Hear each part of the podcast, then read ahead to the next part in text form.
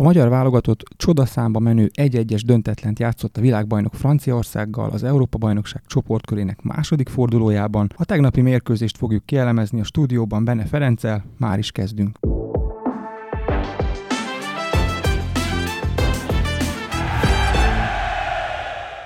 Ilko Miklós vagyok, ez az Index Sportcast vasárnapi adása, amelyben a szombati Magyarország-Franciaország Európa-bajnoki csoportmeccset fogjuk kielemezni a stúdióban. Köszöntöm szakértőnket, Benne Ferencet. Jó reggelt, szia! Jó reggelt, szia, és tiszteltek köszöntöm a hallgatókat. Ugye vasárnap reggel vesszük fel ezt az adást, ezért fontos ezt külön kihangsúlyozni. Nos, hát nézzük is akkor a tegnapi mérkőzést. Hát ez, ez egy csodaszámba menő eredmény. Azt hiszem, hogy erre kevesen számítottak a mérkőzés előtt. Te, te hogyan vártad ezt a meccset előzetesen? Egyrésztről nagyon vártam, másrésztről pedig ugye én gyerek gyerekkorom óta mindig hangsúlyozom, hogy ugye a tradíciók meg a, meg a magyar ember lelkülete alapján a Magy- Magyarország futball nemzet, és engem mindig, mindig gyerekkoromban is, meg, meg, meg felnőtt korom elején is mindig kinevettek, hogy de hogy futball nemzet, hát fogalmatok nincs, meg, meg a labdarúgókat mindig szitták, a sportból is egy kicsit hogy olyan kívülállóként tekintettek minket, és nagyon-nagyon-nagyon örülök annak, hogy, hogy ez bebizonyosodott, hogy igenis Magyarország futball nemzet, és a, amilyen, amilyen csodálatos hangulat uralkodik most az országban, az, az, az tényleg tényleg irigylésre méltó, nem utolsó sorban, hadd emeljem ki, hogy tényleg egész Európa ámul és, és, és szívébe zárta a magyarokat, úgyhogy nagyon-nagyon büszkék vagyunk a csapatra és az egész nemzetre, hiszen határon innen, határon túl mindenki most egy, egy, egy egységbe kovácsolódott és nagyon szereti a csapatot. És ugye amit, amit említettünk, hogy csoda, az, az én, én úgy fogalmaznék, hogy egy felépített csoda, hiszen nem úgy van, hogy egy kiugró eredmény, hanem, hanem évek óta lépésről lépésre fejlődik a válogatott, és ez nagyon-nagyon örömteli. Bízom benne, hogy, hogy ez egy folyamat lesz, és utánpotlás szinten is ez, ez a fejlődési folyamat elindul, vagy folytatódik, és akkor további évek során is jó eredményeket fog elérni a válogatott. Annyit tennék hozzá, hogy nem csak Európában, világszinten ö, nagy ö, visszhangot váltott ki a mérkőzés, hiszen pont ma reggel láttam a Facebookon, hogy az amerikai Fox tévécsatorna is rólunk posztolt többek között. Úgyhogy ez most tényleg egy világra szóló eredmény volt. Óriási. A portugálok elleni meccs után ugye arról beszélgettünk, hogy a mérkőzésnek az egyik kulcsa volt, hogy a, a szél, széleken nagyon jól levédekeztük a portugálokat. Ugye a két szélső védőjük, a Szemédó és a, a Guerreiro nem nagyon tudott becsatlakozni a támadásokba, aztán ugye a, a vezető gól az ugye a Guerreiro nevéhez fűződött mégis, de ugye az már a 16-oson belül középen szerezte, és most ugyanerről beszéltünk a franciák elleni meccsen is, is, hiszen a, a két szélsővédő, ugye Benjamin Pavard és Luka Díny játékát is nagyon jól limitáltuk. Luka Díny, Lucas Hernández helyére került a kezdőbe, akinek ugye kulcs szerepe volt a németek elleni győztes gólban, és hát ugye a magyar vezető gól ugye egy szélsővédő szerezte Fiola Attila. Igen, azért annak örülök, hogy nem beszéltünk hülyeséget az előző alkalommal, hogy így mondjam. Az, az nyilvánvaló volt, hogy a francia válogatott évek óta ezt játsza, és rendkívül dominánsak tengelyben, rendkívül támadóik vannak, de hát nyilván mindenki lezárja előlük a területet, ahogy ahogy mi is tettük ezt rendkívül jól, és azáltal, hogy Rabio, Kanté és Pogba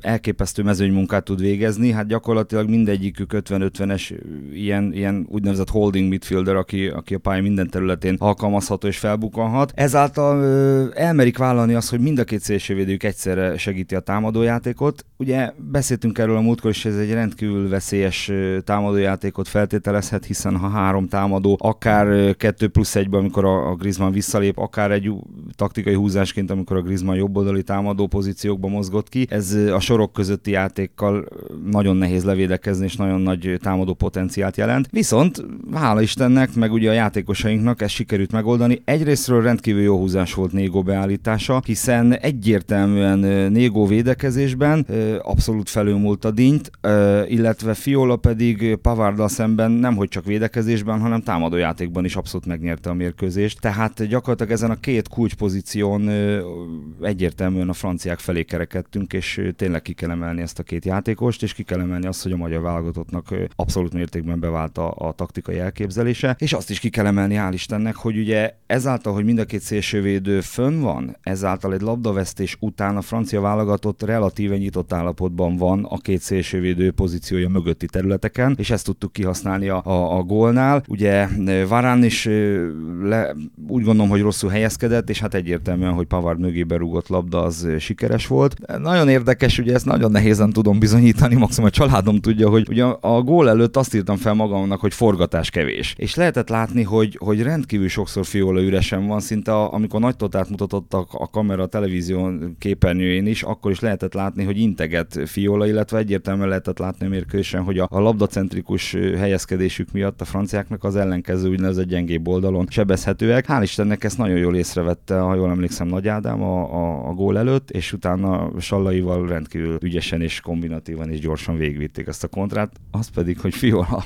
ilyen szépen megoldotta, az meg számomra is meglepetés volt, mert eddig a védő munkáját dicsértük főleg. Hát talán legkevésbé tőle várt gólt szerintem mindenki a meccs előtt. Igen, de hát ugye a, taktikai felállás miatt ott nyílt lehetőség, és rendkívül jól kihasználta a válogatott. És azért az, amellett sem menjünk el szó nélkül, hogy a franciáknak a középpályája uh, Engolo Kanté, Paul Pogba és Adrian Rabiot, ugye ők remekeltek a németek elleni meccsen, most viszont nagyon látványosan szenvedtek. Uh, Pogba próbálkozott több lövéssel, nem nagyon talált kaput, Kanté többször csak falt után tudott labdát szerezni, Rabiot meg elég súlytalan volt. Ez azért egy nagyon nagy érdem, hogy őket tudtuk semlegesíteni. Igen, továbbra is a három belső védő, három középpes és a két ékünk ezzel a hatos, hatfős fallal rendkívül masszívá teszi a védekezésünket a tengelyben. A szélsővédők pozícióján pedig ezt abszolút megoldottuk. Annyit hozzá kell tenni, hogy én, én Kantét rendkívüli módon elismerem és kedvelem, tehát én az ő játékával még nyilván támadó játékban keveset nyújtott hozzá, de mintha kettő vagy három kanté lenne a pályán. Tehát számomra döbbenetes, hogy mindig ott van, ahol lennie kell, mindig védekezésbe odaér. Tehát én őt még nem éreztem ekkora problémának. Pogba egyértelműen azt láttam, hogy próbálkozik, de nem jönnek be a megoldásai. Egy kicsi párhuzam van Benzema is közte, ellentétes oldalról majd esetleg kifejtem, nem látom őket olyan csúcsformában. Talán, talán Benzemát vagy Pogbát, Pogba szerintem könnyebben ki fog tudni jönni ebből, Benzemát talán egy gól tudná átsegíteni, de az egyértelmű, hogy őt, őt lelkileg valahogy támogatni kell. Illetve a legnagyobb probléma francia szempontból szerintem Rabiot játéka volt, ő, ő sem védekezésben, sem támadásban nem éreztem azt a szintet. Ott egyértelműen fölé kerekedtünk, akár Kleinhezzel, akár Schaefer személyében. Maradjunk még egy picit az első félidőnél, és Szalai Ádámnál, akit ugye az első félidő derekán le kellett cserélni, hiszen egy ütközés után rosszul lett, és ugye Nemanja Nikolic váltotta, ő egy teljesen más típusú csatár, ugye, mint a Szalai. De hogy látod, az ő kiválása mennyit változtatott a magyar játékon, vagy a taktikán? Alapjelve a taktikán nem változtott, lehetett látni, amit előre is számítottunk, hogy ez a szervezet védekezés, keresztlabdás, kontrajáték, pontrugások, tehát ez mind-mind jól működött, illetve rendkívül jól tönkretettük gyakorlatilag a franciák játékát. Én úgy gondolom, kicsit lassan is játszottak, keveset forgatták a játékot, és amiről előbb beszéltünk a két szélső pozícióba azért nem fogtak ki jó napot a játékosaik. Az egyértelmű, hogy Szalai és Nikolics között egyértelmű stílus jegyekbeli különbségek vannak, tehát azért Nikolic inkább egy ilyen párharckerülő stílusban szeret futballozni, sokkal mozgékonyabb, több a mélységi beindulása, kevésbé oldja meg a párharcos feladatokat, viszont nagyon jól kiegészítették egymás sallaival, aki olyan szinten, hogy nem, nem is igazán kiegészítés a jó szó, hanem, hanem így ezáltal két mozgékonyékünk lett, sokkal többet lehetett a gyorsátmeneteket favorizálni, sokkal több mélységindulás volt a csapatba, és alkalmazkodtak a játékosok abszolút, tehát pontosan tudták, hogy Szalai Ádám elképesztő munkabírása, és rendkívül jó labda megtartó szándékai vannak, és, és, és rendkívül jól alkalmazható erre a úgynevezett ilyen targetmanként, tehát hogy, a, hogy fölpasszoljuk rá a labdát. Nikolic egy kicsit más stílusú, de ezt egyből tudták a játékos társak, és,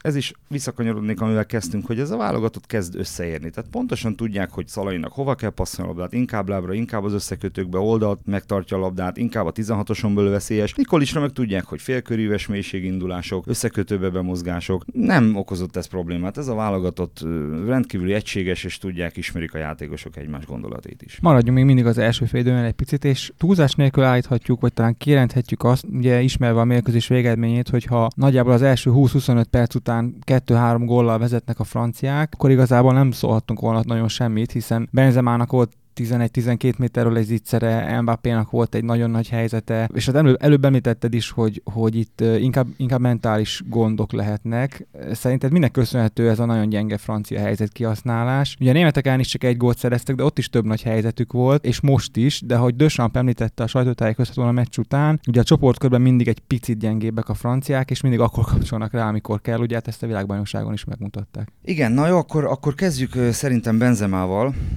Egyet nem szabad elfelejteni, hogy elég hányatatott volt az elmúlt években az ő sorsa válogatott szinten. Tehát Deschamps is, meg a szakma is kiemelte, hogy a, a legutóbbi világbajnokságot úgy nyerték meg a franciák, hogy nem volt a keretben sem Benzema, és Deschamps kiemelte, amikor megkérdezték a nemzetközi sajtótájékoztatón, hogy mire van igazából szüksége egy csapatnak ahhoz, hogy, hogy sikeres legyen és világbajnok legyen. Először kiemelte a szervezettséget, másodszorra kiemelte a csapategységet. És azt mondta, hogy ez a két szó, aminek hát hatalmas jelentőség tartalma van, ez a kettő kellett ahhoz, hogy világbajnok legyen a francia válogatott. És én ezt annak idején kiemeltem, hogy ez úgy jött létre, hogy egy világsztárt, aki gyakorlatilag a világ összes válogatottjába beférne, kihagytak a keretből is. Ez nyilván a csapategység szempontjából fontos volt. Most itt azért lehet ez egy érdekes dolog, hogy Benzema visszakerülésével ugye elég nagy nyomás helyeződik rá, nyilván Giroud oldaláról is, hiszen Giroud sikeres volt a csapatban, nem volt gólerős, de a csapat sikeres volt. Most Benzemán óriási nyomás van, mindenki gólokat vár tőle, és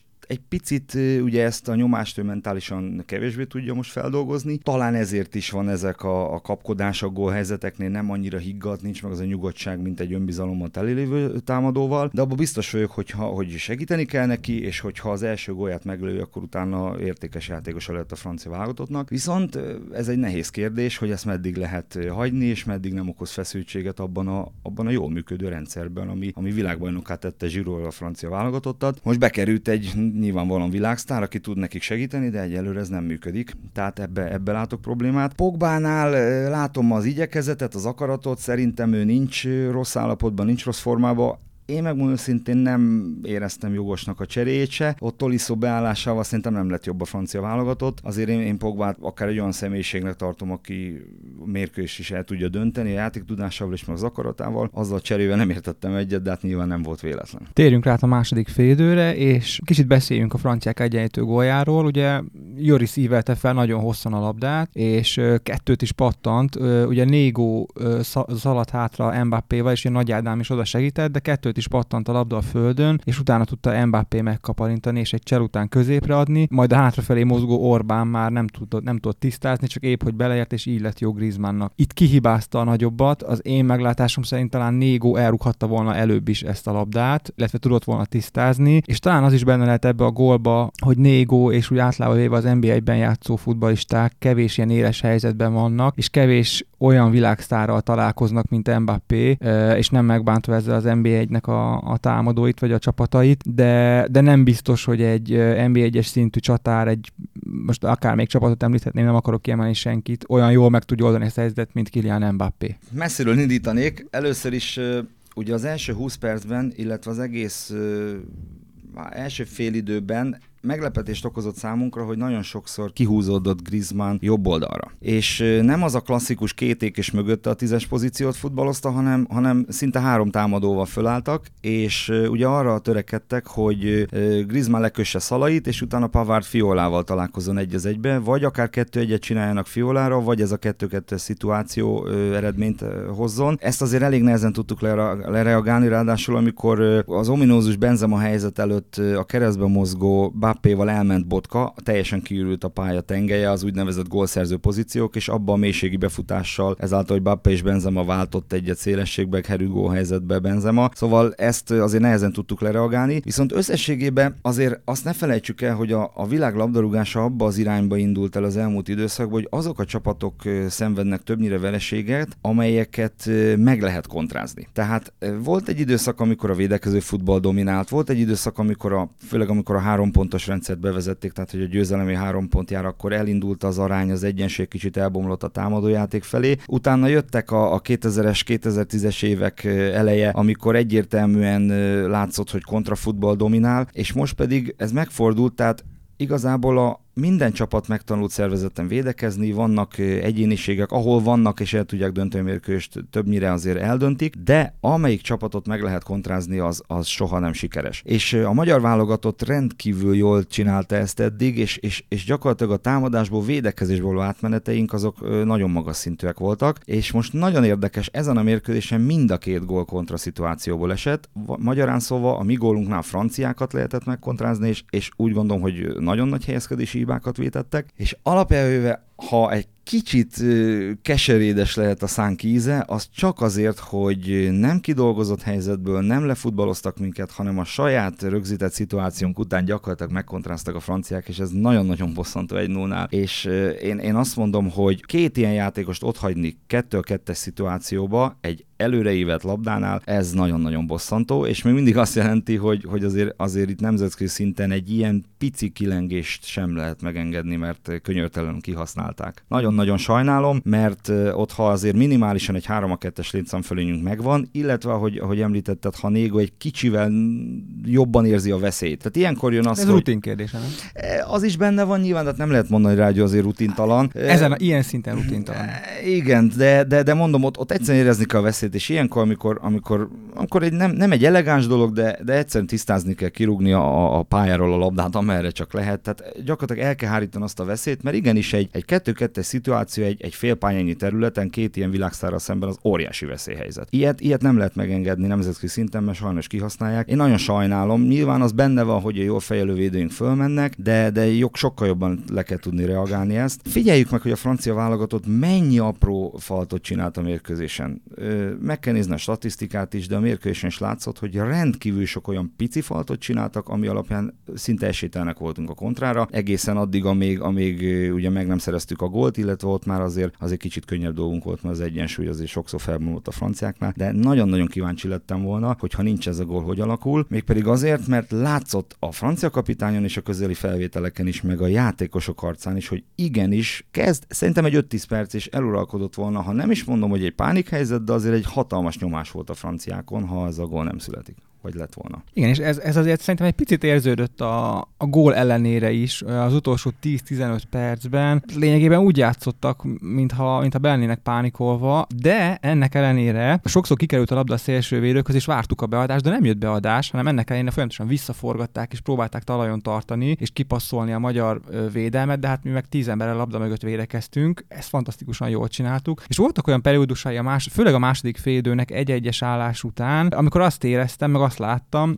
hogy mi tartjuk hátul a labdát, és, és igazából letámadgatnak a franciák, de hogy igazából nem volt akkora intenzitás ebbe. És ha igazán oda támadtak volna, és egy igazán erős pressinget vittek volna fel a pályára, akkor talán bajba kerültünk volna, így viszont viszonylag kényelmesen ki tudtuk hozni a labdákat. Igen, itt, itt két dolgot kell figyelembe venni. Az egyik, hogy a magyar válogatott egész egyszerűen addig az alatt a 60-70 perc alatt elért egy olyan szintet és egy olyan respektet, és, és gyakorlatilag olyan 1 0 olyan helyzetbe hozta a franciákat mentálisan és olyan nyomás alá, amire abszolút nem számítottak. Tehát szerintem az volt bennük, hogy igenis ez a magyar válogatott már olyan szintet képvisel, hogy nem lehet ész nélkül nekik menni, és nem lehet ész nélkül föltolni annyira a védekezést, hogy esetleg kinyíljanak hátul, utalva itt továbbra is a, a, a rugott gólunkra, amikor, amikor Pavard mögé berúgták a labdát, és Varán nem bírt fiolával. Tehát ez is benne lehet. A másik, egyet nem szabad elfelejteni, tehát ők is emberek, akik a pályán vannak. Ne felejtsük el, hogy azért én ismerem a, a, a régi népstadionnak, de azért a Puskás arénának is a, a, a milliójét, meg magát a, azt a légkört, ami lenn uralkodik. Szerintem, ha árnyékban 32-35 fok van, akkor ilyenkor egy stadionban, ahol, ahol a, a, a betonkaré is sugározza a meleget, szerintem közel 40 fok volt. Lejátszottak elég nagy ritmusban 60-70-80 percet. Én biztos vagyok benne, hogy a francia válogatottban sem volt annyi, hogy most a kiégessék magukat, ami hatással lehet esetleg a következő mérkőzésre. Én úgy érzem, hogy úgy voltak vele, hogy a mai magyar válogatott ellen nem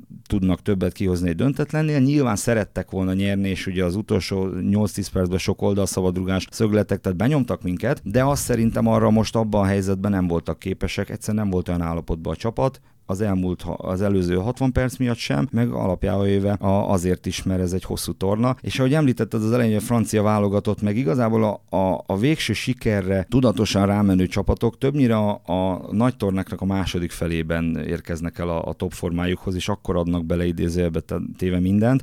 Én, én ezt sose felejtem el, amit, amit Kemény Dénes mesélt a, a, a vízilabda válogatottunkról, amelyik három olimpiát nyert. Nem emlékszem melyik olimpián, de valahogy a csoportmérkőzéseken úgy nem nem maga biztosan jutott tovább a csapat, talán nem is csoport elsőként, és emlékszem, nyilatkozta egyszer Kemény Dénes, hogy kicsit aggódott a csapat formája miatt, és akkor egyik ebéd utáni sétánál oda ment, talán Kásás átölelt a kapitányt, és azt mondta, hogy nyugodjon meg, mester, számunkra most kezdődik az olimpia. És ez a csoportmérkőzések után volt. És szerintem így vannak vele a franciák is, nyilván szeretnének csoport elsőként tovább jutni, de igazából nagy csapatok számára az Európa-bajnokság a 16-os kiesés szinten fog kezdődni. A mérkőzés legjobbjának Kleinhester Lászlót választotta meg az UEFA. Azt hiszem, hogy nem nagyon fél kétség hozzá, mindenhol ott volt a pályán, gyakorlatilag nem volt olyan támadás, ami nem ment volna rajta keresztül. Én azonban egy másik já- magyar játékos szeretnék kiemelni, és kíváncsi vagyok a te véleményedre, ő pedig Gulácsi Péter aki nagyon sokszor meccsben tartott minket, olyan klasszis teljesítmény nyújtott, ráadásul egy nagy nemzetközi tornán, ami szerintem a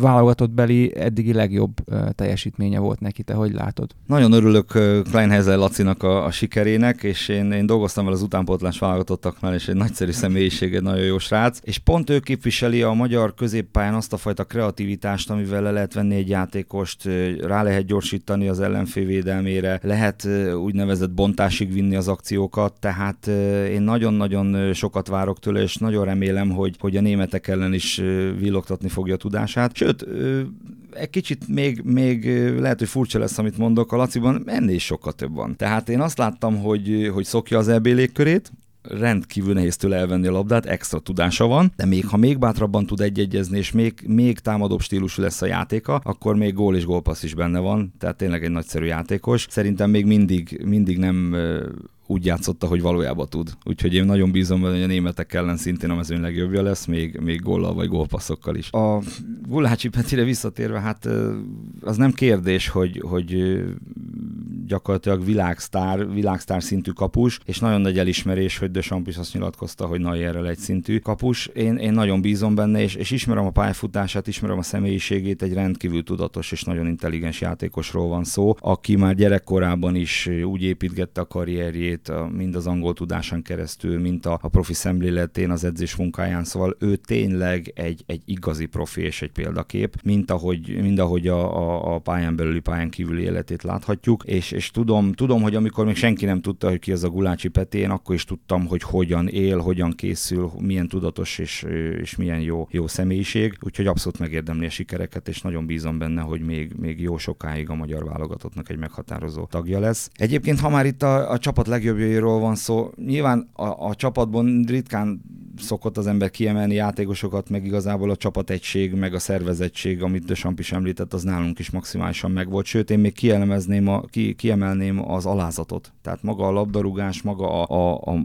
Magyarország, a magyar nemzetért küzdöttek a játékosok, szóval tényleg nagyon magasztos szavakat tudnék csak használni, és abszolút megérdemlik. Viszont azért ne felejtsük el mondjuk akkor Botka Endrének a, a, a már második mérkőzés óta tartó rendkívül alázatos és elképesztő mezőny munkáját, akkor Fiolának a, a, a alapvonalat alapvonalig tartó játékát, szóval ebben azért a 3-5-2-es rendszerben rendkívül sok múlik, hogy, hogy mennyit tudnak melózni a szélső játékosok, és mennyi jön ki belőlük támadásba, védekezésbe, ezt láthattuk a franciáknál, hogy ott abszolút megnyertük azt a pozíciót. Illetve, hogyha, hogyha megengednek annyit, azért taktikailag mindent megtett Desampa pályán kívül, tehát itt megint lehetett látni egy nagyszerű cserét, tehát ebből a, ebből a 4-3-1-2, 4-3-3-as vegyesből egyértelműen átalakította a csapatát Dembele beállításával egy 4-2-3-1-re, amivel egy olyan erős támadó rombusz vagy támadó gyémántot tett előre a pályára, amivel, amivel ugye egyértelműsítette, hogy Dembele jobb oldal, Bappe bal oldal, Benzema centerbe, és mögötte Griezmann egy szabad pozícióba, amit rendkívül nehéz lett volna hosszú távon levédekezni. Tehát ott hagyni Dembelét egy egyben nyilván nem lehet, akkor már Pavardnak megint több helye van, Bappét szintén nem lehet ott hagyni egy egyben, Díny hál' Istennek nem nem jó napot fogott ki, de azért őnek is több terület nyílt, illetve hát a középpályán annyira lekötötte a, a, a Nagy Ádámék, főleg ő a Nagy Ádám figyelmét Griezmann, és ezáltal ugye a mélységi beindulásokban már Szalaiékra, Orbán Rabotkára még több feladat hárult volna. Én nagyon féltem, hogy ez megint egy olyan kulcscsere lehet, ami, ami ellenünk fordíthatja a mérkőzést. Én úgy gondolom, abban a 15-20 percben még Dembele a pályán volt, volt is bajunk elég, tehát azt látom, hogy Márko Rossi rendkívül jól kidolgozta a mieink taktikáját, a, a, ez a, a mérkőzés terve, ez a matchplan, ez maximálisan működött. Nagyon jó volt Négo és Fiola beállítása abszolút eltalálta az arányokat és a, a lehetőségeket a csapatban, de a cserékkel megint Dösamp nagyon jókat húzott, mondom egyedül Tolisso beállítását nem értettem, de hát nem tudom, ez, a, ez talán szerencsénk, vagy egy futbalistának a pehje, hogy, hogy sérülés miatt Dembelét le kellett cserélni, és utána megint megszűnt az a fajta sebességbeli nyomás, az a fajta egyértelmű széleken való támadójáték a franciák részéről, ami Dembele, amíg a pályán volt, addig, addig rajtunk volt. De edzőként biztosan jobban átlátod ezt. Én megmondom őszintén, kicsit furcsálottam, hogy a Döchamp nem nyúlt bele már a szünetben, hiszen lényegében a csoport sötét lova ellen hátrányba vagy a félidőben. Én azt gondolnám, hogy, hogy itt az ideje, hogy akkor változtassunk, szerkezetet váltsunk, stb. stb. stb. Miért nem tette meg ezt Döchamp szerinted? Mi, miért a cserével? Ez nagyon nehéz innen távolról megállapítani. Én nekem, én nekem az lett az elképzelésem az ő fejével megpróbálva gondolkodni, hogy azért nézzük meg ezt a francia kezdő 11-et elképesztő nagyságú labdarúgók. Tehát én nem tudom, tehát ez gyakorlatilag már Európa vagy világválogatott szintű csapat, tehát azért nagyon nehéz, és azt is megfigyelembe kell venni, hogy egy egy vagy két cserénél a szünetben, ami mostanában azért egyre inkább kezd divattá válni, idézőjelbe téve a divat szót, hiszen az ötcsere lehetőségével rendkívül kinyílt a tárház az edzőknek. Viszont ez az ötcsere csak három megszakítással hajtható végre, és ez ugye a szünet az kapóra jött ezáltal, hogy ez nem számít megszakításnak, ezért egyre gyakoribbak a szünetbeli cserék, de nézzük meg, hogyha, hogyha cserélünk a szünetbe, kit veszünk le ebből a csapatból. Tehát nem mondom, hogy a játékuk alapján nem lehetett volna belenyúlni, de azért nagyon nehéz levenni ebből a csapatból bárkit is. Még adott esetben nyilván Rabio Dembele csere, amit azért meglépett, de elég korán és jókor lépett meg, tehát azért a statisztikák alapján, hogyha nem működik egy csapat, akkor így az 58. perc körül kell az első cserét meglépni, annál később már késő, és ezt abszolút mértékben betartotta, tehát én nem érzem későnek a cserét.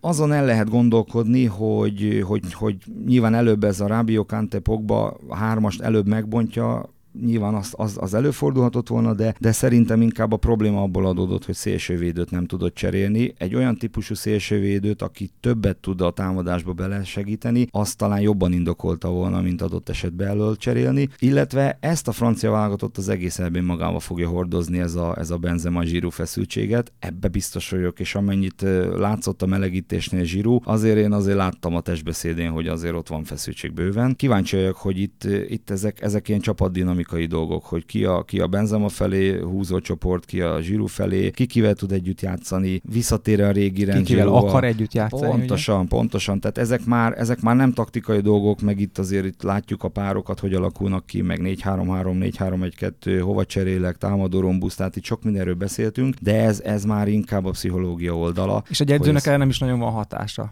Vagy legalábbis nagyon nehéz hatni ilyenkor a klikkekre, ugye, ami elindul.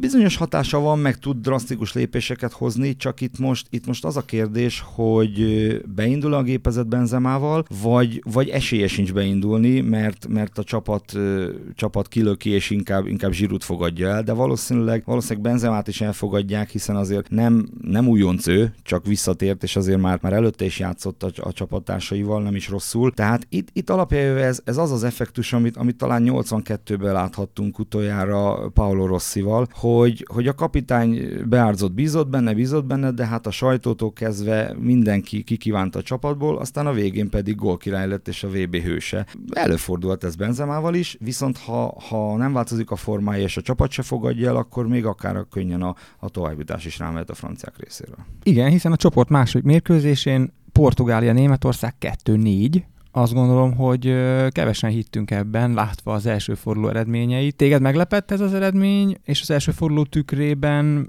hogyan látod a németeknek a négy gólját? Azért az egészen elképesztő. Amiből ugye kettő öngól volt. Érdekes, a németekkel kapcsolatban én semmi nem lepődök meg, hiszen nem egy világeseményen vagy, vagy Európa bajnokságon tették már meg azt a bravúrt, hogy rosszul kezdtek, bugdácsoltak, a végén meg vagy döntősök lettek, vagy megnyerték az adott eseményt. Tehát németeket soha nem szabad leírni. Én inkább most a két mérkőzést figyelembe véve, engem inkább az első mérkőzés lepett meg.